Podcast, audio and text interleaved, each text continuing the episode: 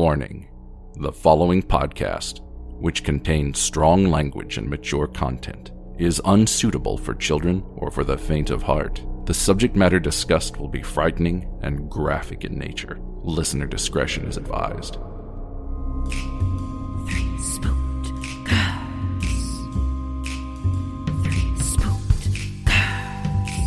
When you wanna hear about the paranormal, you get the spooked girls. True crime that makes you hypothermal. With the three spooked girls, stabby snippets will give you dreams. Tara and Jessica will make you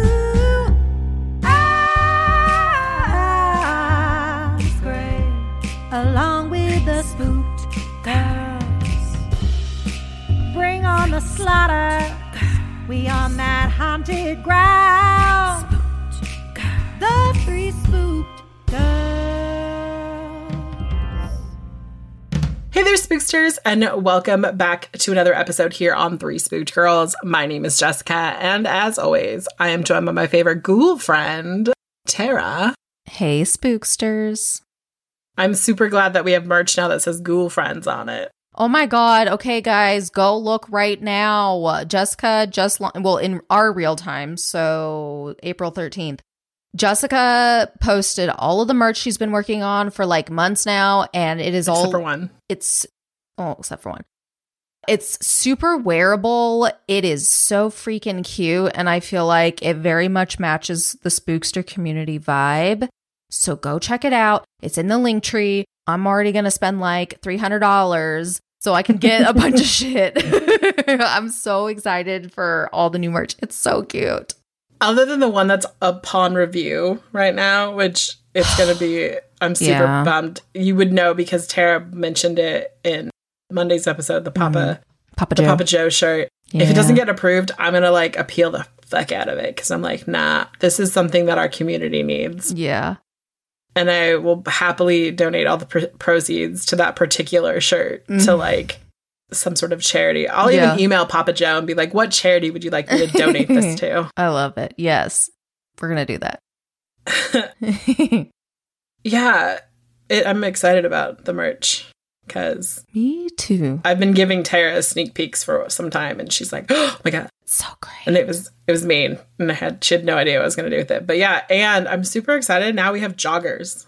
Oh my gosh, I love joggers so much. I do too. I was like, oh my god, these are joggers. But they only come in black, so not all of our not all of our things can go on them. And I'm pretty sure I'm Mm. gonna try to put the Papa Joe on some joggers. I mean, I work from home, so I'm just going to buy all the joggers. That's, you know, that and leggings are my best friends. And there's a lounge set too. I don't know. no, I need to go click through because, like, once Jess was like, I'm going to launch this, like, work got really, really busy for me. So I was like, damn it. but check it out, I was guys. really Oh excited my about it. I was really excited. I was like, I can't keep holding because I was like, I'm gonna launch it because I was gonna launch it on Tara's birthday to be like, Happy birthday, Aw. Tara! We have new merch. And then I was like, I can't do. it. I gotta do this. It's burning a hole in me Yes. because we keep talking about it. Then I'm not posting it. Then I'm like, people are gonna be like, what? What's happening? But as soon as the Papa Joe one gets released from the review process of the Mm. company that we're making or that we use, I'll definitely post a special post about that. So Hell yeah. Hopefully, I'm by the excited. time you're hearing this, we're we're okay. My favorite, I will be really freaking honest. My favorite one is the skeleton Yeah. just chilling. It's like my favorite. I was like, I love when this idea popped into my head. I was like, this is the greatest thing I've ever thought of. It's all downhill now, guys, because I have no more good thoughts. No. It's all on that one. No, give it like, you know, another like another few months and Jess will be like, I got this new brilliant idea. We'll launch it in a year. and I just be like, That's- okay. Like, okay, I'm just gonna say, Tara and I've talked about doing like a spookster calendar for like Mhm. four years now, Mhm. and it hasn't happened. No. And But this is going into year five. Maybe it will be the time. Hey, maybe we'll just we'll just pitch it here. We'll just pitch it on this episode, and that Mhm. way people can get it. Here's the thing: if you want to, if you are an artist and you want to be featured in our yearly calendar, so it'll be a 2024 calendar because it's already like April, so a little late. But if you want to be in a 2024 calendar and you want to like pimp out your art, Hell yeah. send it to us. And then there will be some, sh- I say shenanigans, but I mean like we'll have people vote on the top 12 and it'll go into a calendar.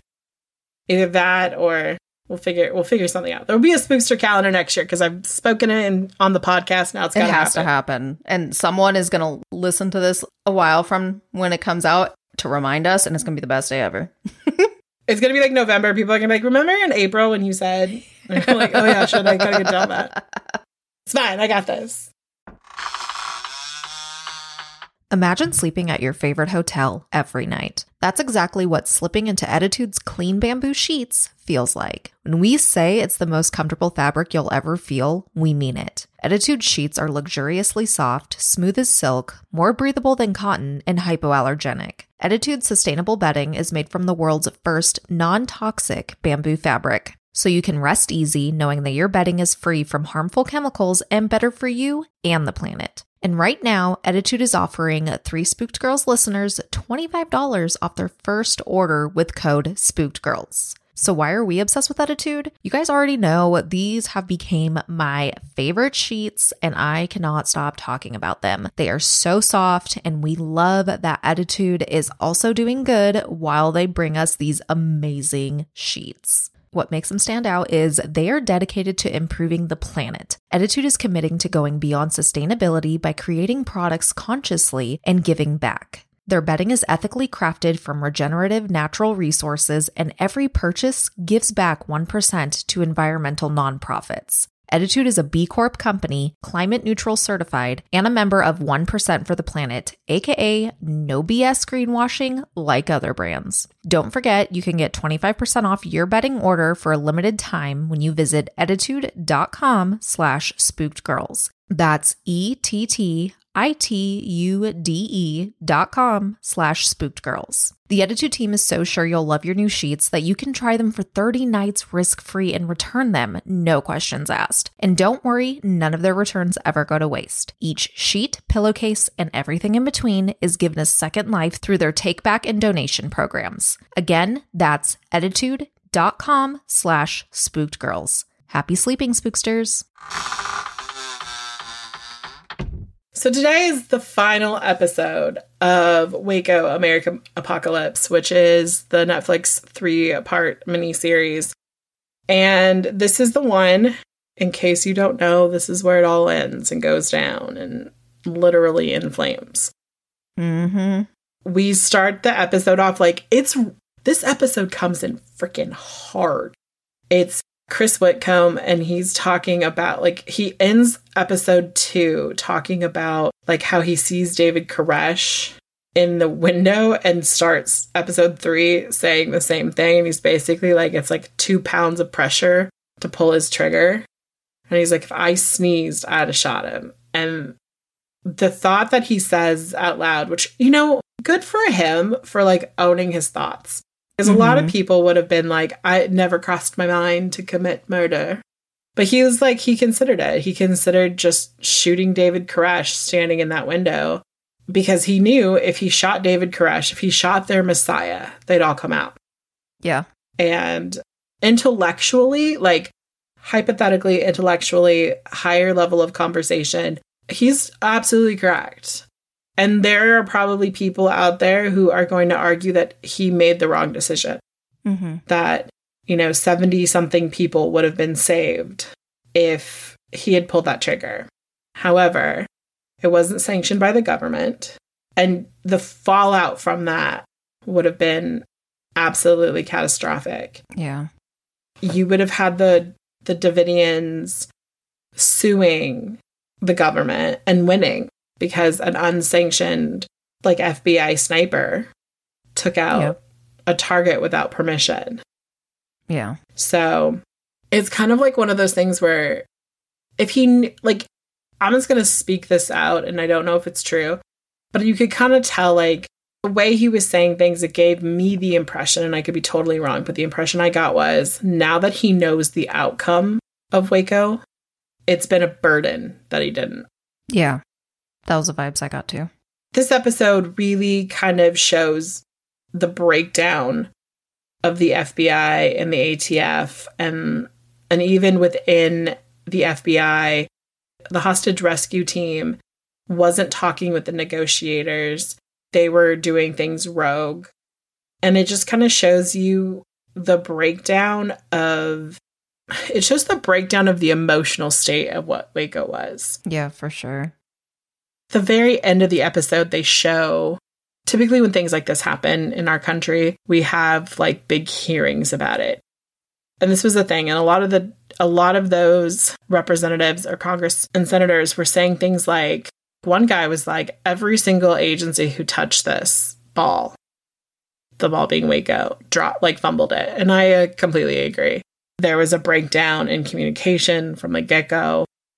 So the episode kind of talks about really, we're real deep into Waco. We're definitely into April. And interesting enough, this is going live on April 20th, Mm-hmm. which means that yesterday Right. was the what 28th anniversary of Waco. No, that means it's 30. I'm sorry, it's 30 years. Yeah, I was about to say, I was like, wait a minute. No, it's 30. It's because I'm also tracking in my head the Oklahoma City bombing for later, and that's where my brain yeah. was like, wait, it's not 95, this is 93. Mm-hmm.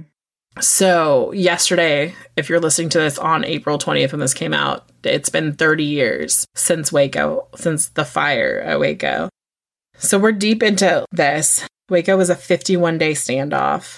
And, you know, they say in this episode, it was costing the FBI a million dollars a day to be there. That's crazy. And it was necessary. And I say that almost questioning because it was necessary. But Mhm. I feel like maybe if they pulled back a little bit and had less, it might have gone also a different way. And that's really hard for me to judge because like I thought I thought about this. I was like I was like 7 when this happened. Mhm. And you know, I remember watching that on the news. I remember listening to Janet Mhm. Reno talk about like the buck stops with me. My dad used to do that impression a lot. It was and now I'm like, oh my god, that's where this came from. Dad, that's Oh, bad. man. Father, horrible. Love him. My scatterbrain is this. It, there's so much that happens in this episode. yeah. So it's like David Koresh is like, I'm not coming out. And then he's like, Well, I'm going to come out, but I'm going to write a manifesto first, and we'll come out after my manifesto. So that's kind of like his storyline and trajectory. And they're Mhm. they're still sending out videotapes and things like that. Like, you know, trying to get people to humanize them. The Davidians are. And good old Bob Ricks is just like, I'm gonna fucking charge bullheaded.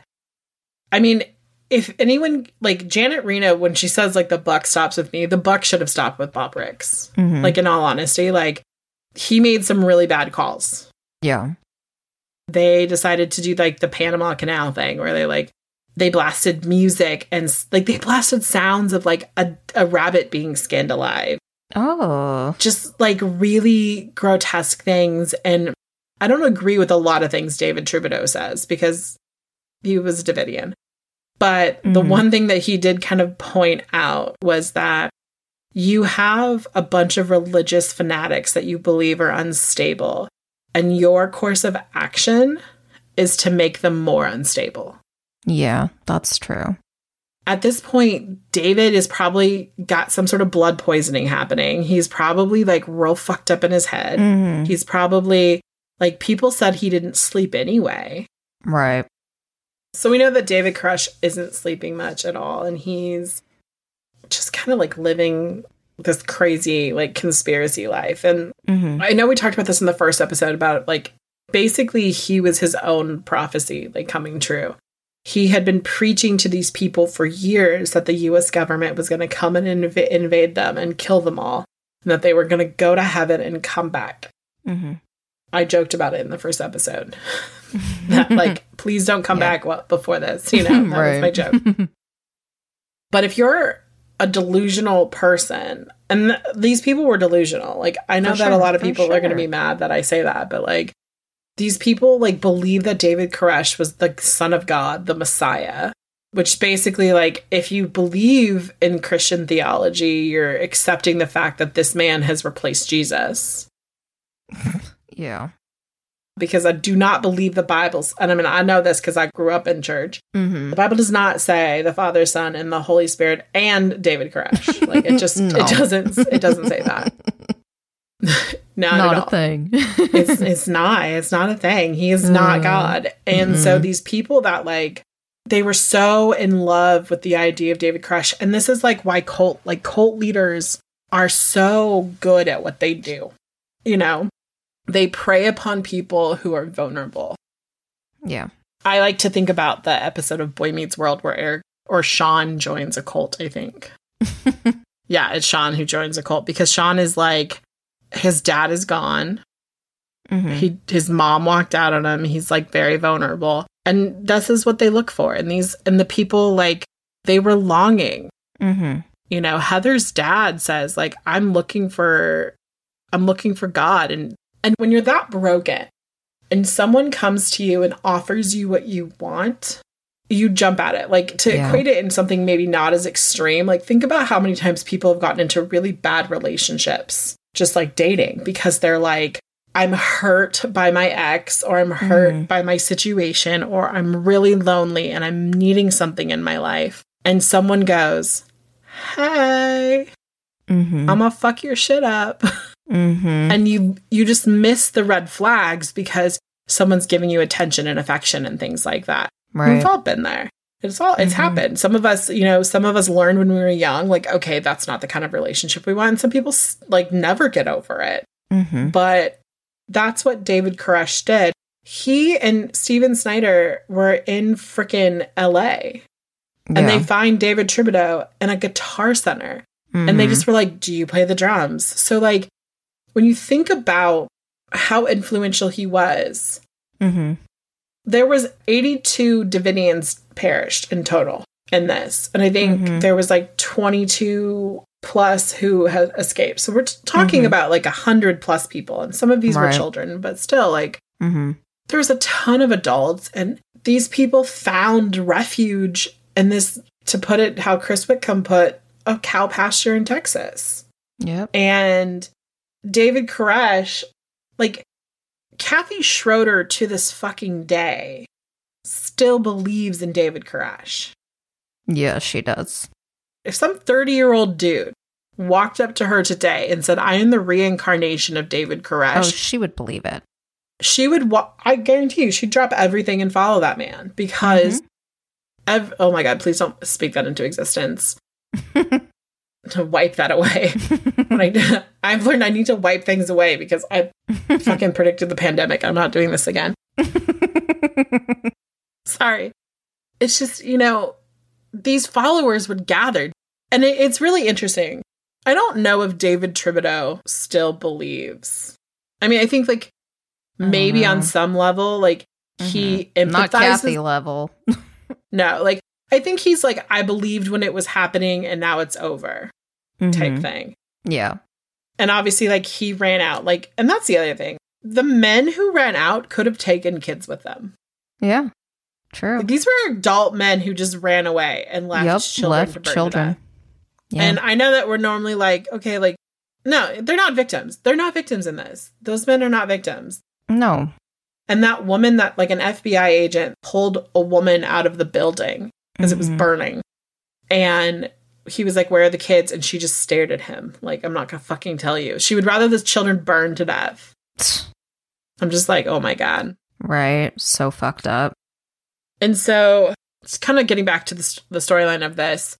One of the things that we see is that David Koresh's mom, his mama, Mhm. gets him a lawyer by the name of Dick DeGrunen. I think that's how we say that name. I think so.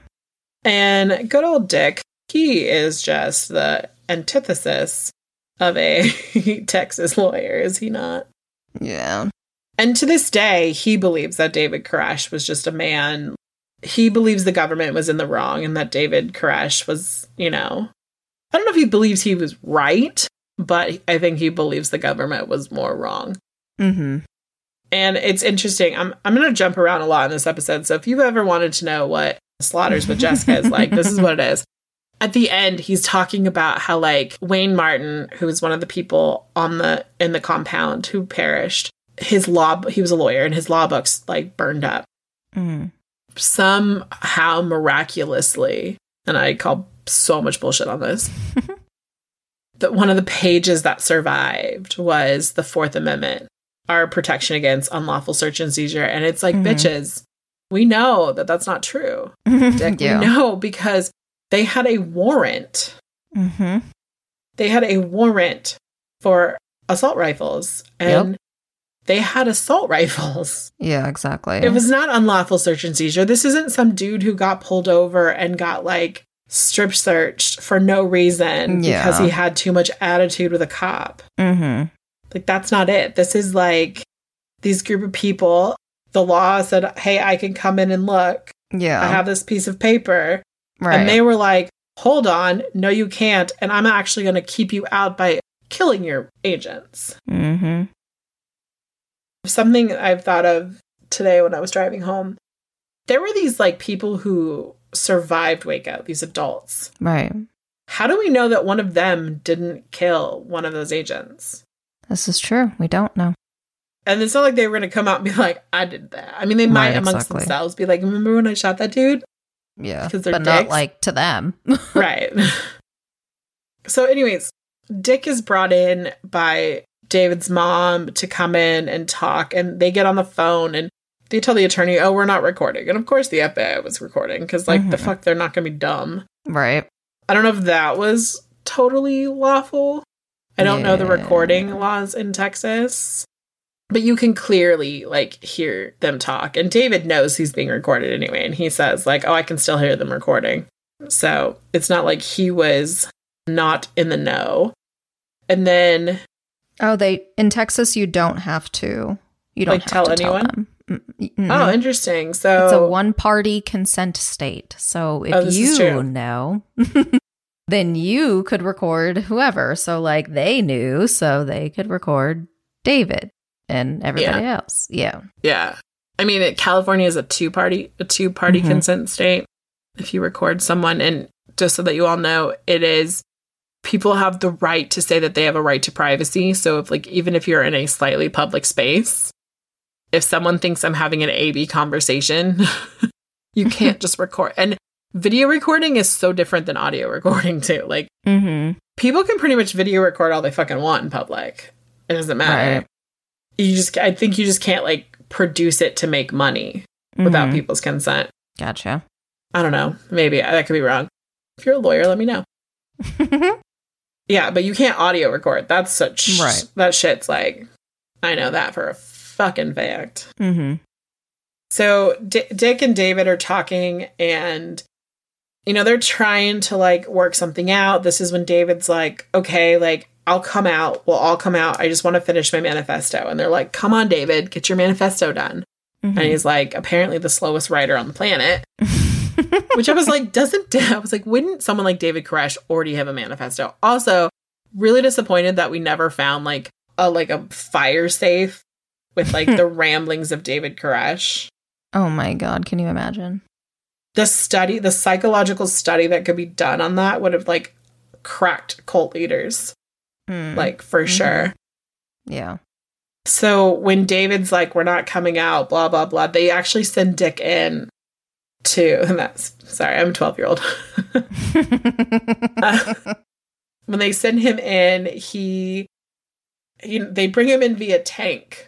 right. And I mean, it makes sense because the, like, the FBI has to drive him up. And like, Yeah. at that point in time, if, if you're the FBI and you're driving him up in like a 93 Honda, that's very shootable. right, And exactly. We know they have like armor All piercing things. Yeah. guns. And then they were like, Do you want a bulletproof vest or some like, you know, body armor? And he was like, No, I'm not afraid of them. And he's like, I'm kind of afraid of you guys just shooting me. And I was like, Yeah. Tell me you don't trust the government without telling me you don't trust the government. I mean.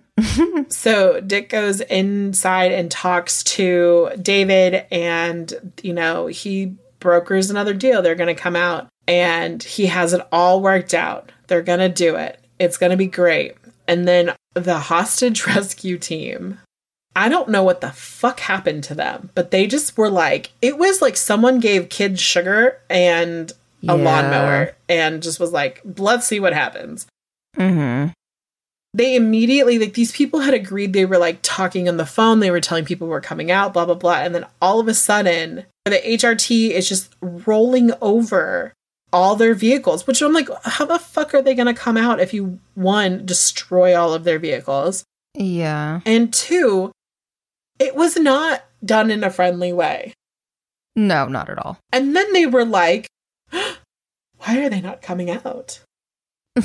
Tara, Like, what the fuck do you mean? They're very confused. They're very confused. Like, if I'm David Koresh and like, I feel like I've always been lied to by the government. I feel like I can't Mm. trust the government. I just tell the Mhm. government, which by the way, David, your word was shit because this was like the fourth time you told us you're all coming out and you hadn't yet. But I digress. But if I'm David Koresh, I'm sitting there, I'm like, this ain't fucking going. This isn't how this is going to go down. I ain't coming Yeah. out. Because if David Koresh had had the foresight, he would have become like, do we have a cult leader that's like in prison? I can't remember. But it's been like, he would have, oh, he would have been Well, Manson. yeah, I was gonna say Manson was. Yeah. Sorry, I forgot because he died. I'm just, just thinking Mm-hmm. currently. Oh yeah, yeah. yeah. No, you're good. Like, he would have been Manson. Oh my God, they probably Oh, would have put sure. them together. oh god. They would have been in the same place. Mm. Gross. That'd have been bad. Just trying to see them have like a cult off in like the rec room. Sorry. Trying to make this. I, I don't know why I'm trying to make bring Manson levity to it. flipping some tables. No big deal. Because he's mad. Because he's losing the argument, so he's mad. So he flips the table, Yeah. and just David's just chilling. Because you know how like Manson really was. I love people, but like I also really want to stab people at the same time. mm hmm Koresh is more like, it's fine, you can stab me. I'll just be the martyr. like that would be that conversation. Sorry. I mean, maybe that's what's happening in, in hell that Koresh and Manson are I having. mean, They could go have a tea party with Hitler with his maid outfit and pineapples. So you know. anyway, so they're like, we ain't fucking coming out. So then yeah. HRT has to like ramp it the fuck up, right? They're like, we got this. And they start, that's when they start playing music. David Thibodeau says that they were playing a Sinatra wife. She was singing, These Boots Are Made for Walking. And they played that over and over again. Side note, I don't know the outcome of this, but apparently a prison guard has now been sentenced. I have to figure out what the sentence is because this is so fucked up. And I'm not laughing because I'm laughing at the song choice, not the what he did. But this Mhm. dude played Baby Shark Oh my god. for like a long time. That is torture. Torture, torture, torture. At some point, you're just seeing sharks. You're just like, oh my god. Literally. But this is the, kind of that. They were doing this. Like, they were Mhm. playing, like I said earlier, they were playing like the sound of a rabbit being skinned alive, apparently. I'm like, who? Also, who the fuck recorded that?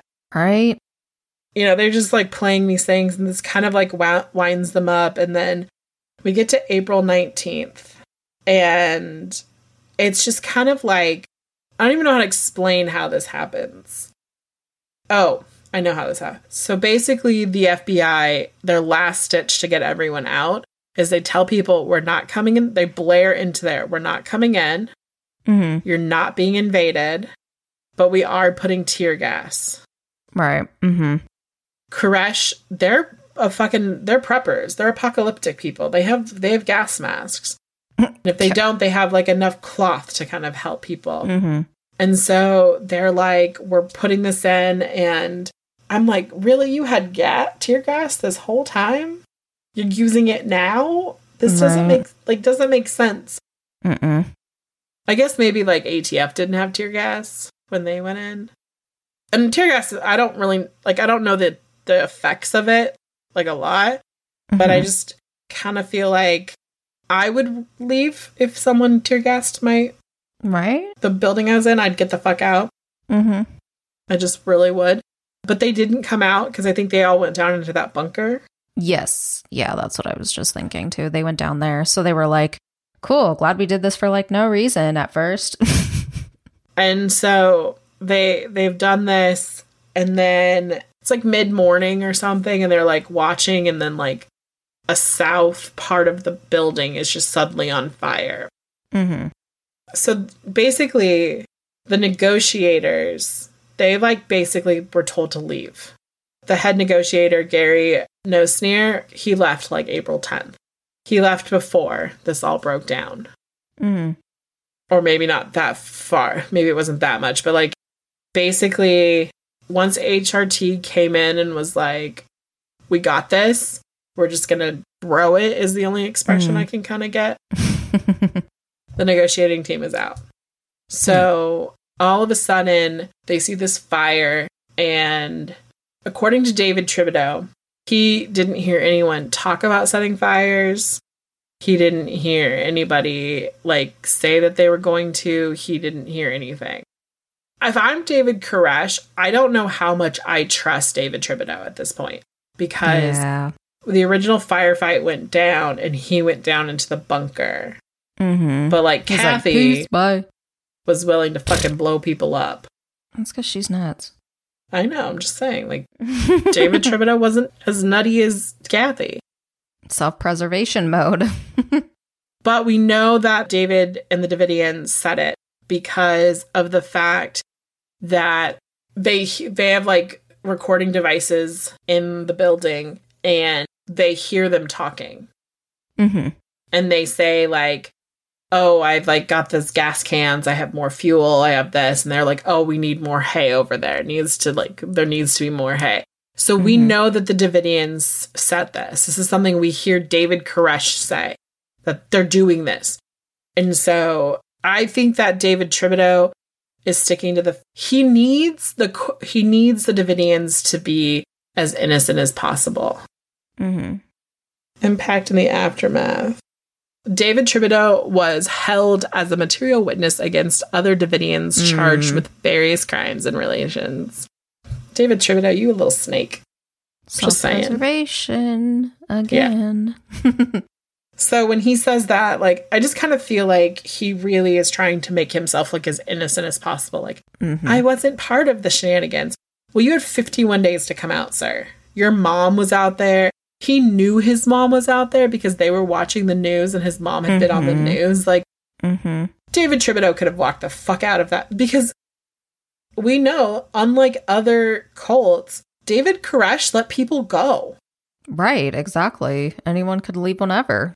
Right. And he was like, it's fine. Like, he chose to stay. I don't know if it was FOMO. I don't know. But like, he did. So the fire breaks out, right? mm-hmm. And it literally, it literally blazes the entire place. It's not very long. It's like a Mhm. maybe like 45 minutes, an hour. Right. Everything Mhm. falls. And they're just, they're like watching this happen and they can't let the fire trucks close because they don't. I mean, they were, I know John, the reporter, he said like, oh, it's because of like the weapons or whatever, but, or like that could be popping off. I was like, I don't even think it's that. It's like, at this point in time, we don't know what the Davidians had underground, and this could be their final Mm. plan to like. We know that a lot of time in like terrorist attack, they will like they'll hit once and then hit Mhm. again for responders, Yeah.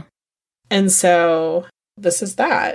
This could have been that. So they basically had to watch the house burn down, and Chris Whitcomb, who's the sh- who's that like sniper, he talks about the fact that like he left his like his hideout, like where he was, and he walked out and he's just standing there because he's like watching it and he thinks it's over. And he says, while he's standing there, a bullet whizzes past his head. So there's someone consciously sitting in that tower, Mm-hmm. aiming at those snipers, and is like, I'm gonna take one more out with me while I go. There's like this was this was choices. Exactly. Yeah. This was choices, and the thing that breaks my heart is that there were so many children. I know. babies, like babies, who didn't Mhm. have a choice in this. Yeah. You know, like when Heather talks about it in this episode, she's like heartbroken because she's like lost her family and she talks about how she has Mhm. survival guilt. And I see that. Like I could see where a nine year old who believed what these adults were saying and then going to a home where then people are saying that your parents are crazy and Mhm. all you and all you know is love right. and these like these babies perished because one man needed to be the fucking messiah like that's not an okay thing No. and you know this is why things like child protective services exist this is why we have these measures in place and a lot of people a lot of super religious people believe that the government should stay the fuck out of their lives but you're not always good to your children like Yeah. I know that I opened up a little bit when we had Rags on the show about like my experience in church, but like I had an abusive experience in church because they would like they guilt you into feeling a certain way Mhm. to get a response out of you.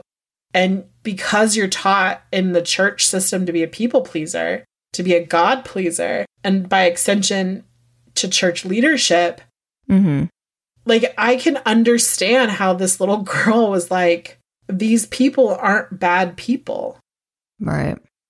and then as an adult who has children in her life who they that I love dearly like I love your kids so much like I hope if I was ever a parent and I was making this kind of shitty decision someone took my kids from me Mm, A hundred percent. I can't look at how much I love Bug and be like how could someone do that to a child and Yeah. like no. use them for their own like religious propaganda Mm-hmm. It's disgusting. It is. So the house burns down and Kathy watches it. She's in the she's in the infirmary. I don't know why. Didn't she go over to see her kid?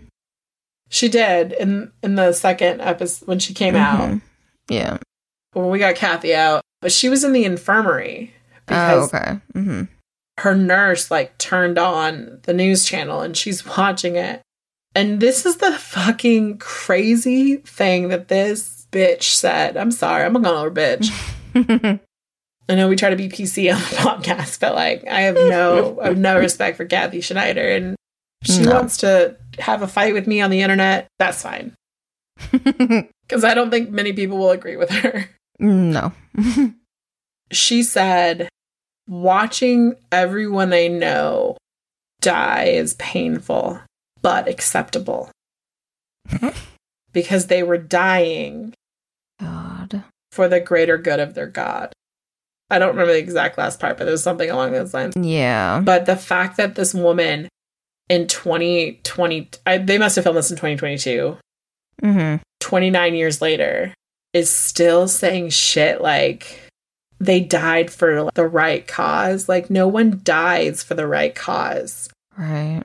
We often, like, one of the things in college, I went to a Christian school, like a private one. Mhm. And one of the things that we talk about a lot is like religious wars. And then you start talking about like the Crusades. And you start talking about all these things. And then we sit back and we would sit back and at the time as Christians, we'd be like, we don't understand. Like, we just want to love people. But you can't love people with a sword. yeah. That's the truth. And Mhm. that's that's what Christian culture is today. Yeah. Is I'm gonna love you, but I'm gonna basically beat you the fuck down until you believe what I believe. And if you don't believe what I believe, you're a trash human and you deserve hell. Mm. And there's so many things that don't reconcile. Like, how can you have this loving, compassionate, wonderful God who tells you that the fruits of the spirit, like that love is not jealous, it does not bear false witness, it doesn't blah, blah, blah, whatever. But then turn around and say, God loves you, but he's a jealous God. You have to serve him. And if you don't serve him, you're going to go to this place that's like, you're going to burn for all eternity because you didn't worship him. and I see, I've seen people who've suffered for their faith. Yeah. And I think to myself, how can, like, I was watching this thing it was like an atheist news, it was a TikTok. Mm-hmm. I don't know if you sent it to me, but it was like this atheist news channel or news Mhm. like public access show. And Christians call in and argue with these two people, right? And it's really interesting. Hmm. And they call in, people are like, they, they say, like, like this is literally an interaction that happened. How can we believe in a God that would allow a child to be like Mm-hmm. sexually abused, Mm-hmm. right? And just allow it to happen and punish them later. Yeah. And the Christian's like, I don't understand. He goes, Because if I was an all powerful God, I'd stop it from happening. Yeah. And that was like, wow, that's powerful. Mm-hmm. And to Kathy's point, if you really believe in God, why isn't God stopping this from happening to your people, to your Mm. family, to the children? That's a good point. I mean, Chris Whitcomb kind of says it too, but it's like, it's so hard growing up in the church that I grew up in and feeling, even now as I say this, the religious guilt of me being like, I don't know if God is real and I don't know if what I was taught is real. I've been sure of my faith in the past, but I've never felt like these people. Like, I've Right. never been like, I will fucking die. Like, Mm-hmm. I remember when Columbine happened, and I know that we're going to do Columbine soon. mm-hmm. I know that when Columbine happened, they like made the martyr of that Cassie girl who in the Christian churches, in the Mhm. evangelical church especially, there's a girl, I can't remember her last name, was Cassie something. Is this the one supposed- where is this the one where they like she got asked if she believes in God she or believed whatever? in God? Mm-hmm. Yeah. And then they pulled the trigger. Mm-hmm. Mm-hmm. And it was like another girl, like later people came out and said, no, Cassie never even said that. Mm-hmm. It became perverted in a way. Mm-hmm. Like this girl's memory became so perverted because people were using it to scare teenagers. Into believing in something. Yeah. And I, re- I remember watching video, like I'd be at youth group, Mm-hmm. youth conference, or whatever it's called. I can't remember. Youth convention, that's what it's called. And summer camps, and they would like be playing this. There was a song, I think it was called Deep Believe God? I don't remember who sang it. And it was like this kind of like rock song. And Mm-hmm. this is how Kathy looks at these people. Right. She looks at these people like they're martyrs, and even David Thibodeau says that Yeah. they, they're martyr, they're martyrs. In a way, yes, but in a way, no, Yeah. because they weren't killed for their faith; they were killed by their faith. mm-hmm. They put their faith in fucking David Koresh, Yep.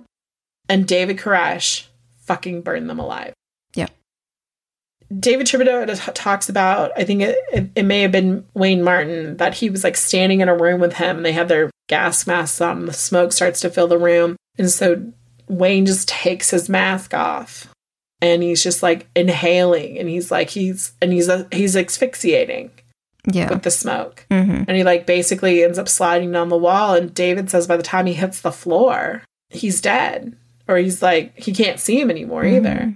Yeah. And then he sees these people like Jamie Castillo running out of the building and he follows them. Nine people made it out of that building that day. And so many others didn't. Yeah. And, you know, they kind of start going through. And one of the things they talk about is David Thibodeau's mom, Belinda. Like, she was with this woman named Isabel, and she was the mother of Catherine, who was one of the Davidians. Mm. And, like, they were both in a hotel room crying because they just realized, like, Catherine had a daughter named Chanel, and they were like, they think David's dead, they think Catherine is dead, they think Chanel is dead. And then they announce on the news that David Thibodeau makes it out. And Isabel knows that her child is dead. And she Yeah. looks at Belinda and goes, I'm so happy for you that you got your son. That's real love. Yeah. This bullshit of I'm going to hold a grenade and sit in the middle of a room and blow everyone up, that's not love. Mm-mm. Real love is being able to celebrate in the hardest time of sorrow that someone else gets to rejoice and be happy. Yeah. That part, like, I didn't know that part. Mm-mm. I didn't either. And that broke my heart. Mhm. And they kind of wrap up the episode by talking about Timothy McVeigh comes up in this episode. And we know that we've done the Oklahoma City bombing and Yeah. it's going to be 28 years. It was 28 years yesterday Mm-hmm. since that happened. Timothy McVeigh watched Waco happen and he made the decision to make him pay. And Bob Ricks was the FBI agent in charge of that building in Oklahoma City, which is why he, he Yeah. picked it. Right. Mm-hmm. And Bob Ricks, like to someone who is a Christian fundamentalist or a guns rights fundamentalist, is literally the worst person on the planet because he snuffed out David Koresh Mm-hmm. for owning guns. And it's not that David Koresh, it's not just that David Koresh owned guns, it's that David Koresh owned a fucking military. I, I'm pretty sure there are like actual military bases not that well stocked. Probably.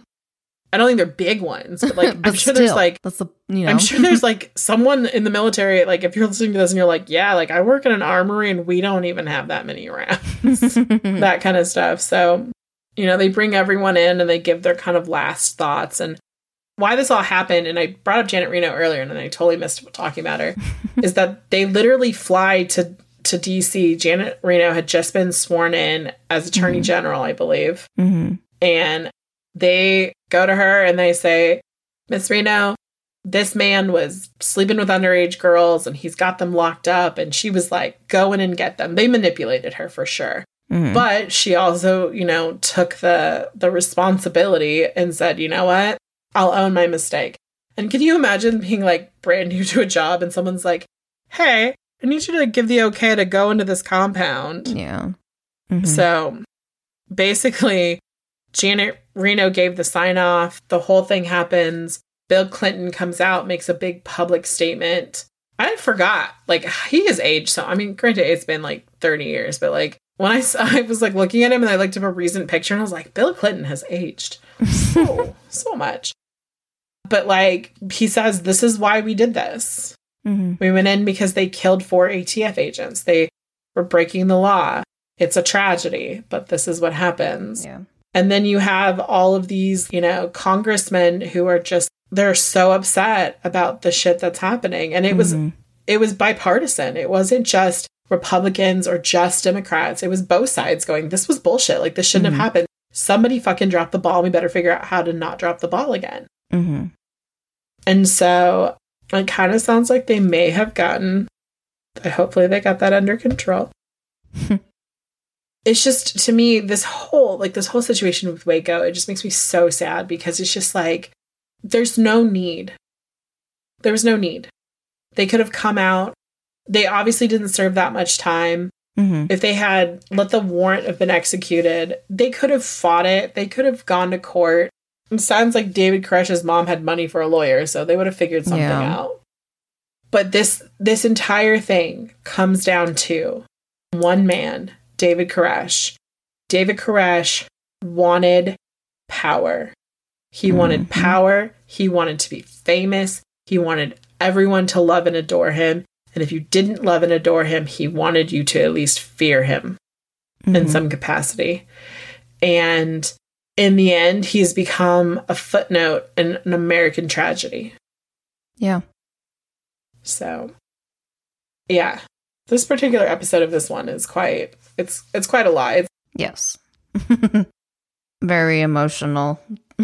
it is, and it it brings a lot of things. Like for me, like watching this, I'm just like I don't.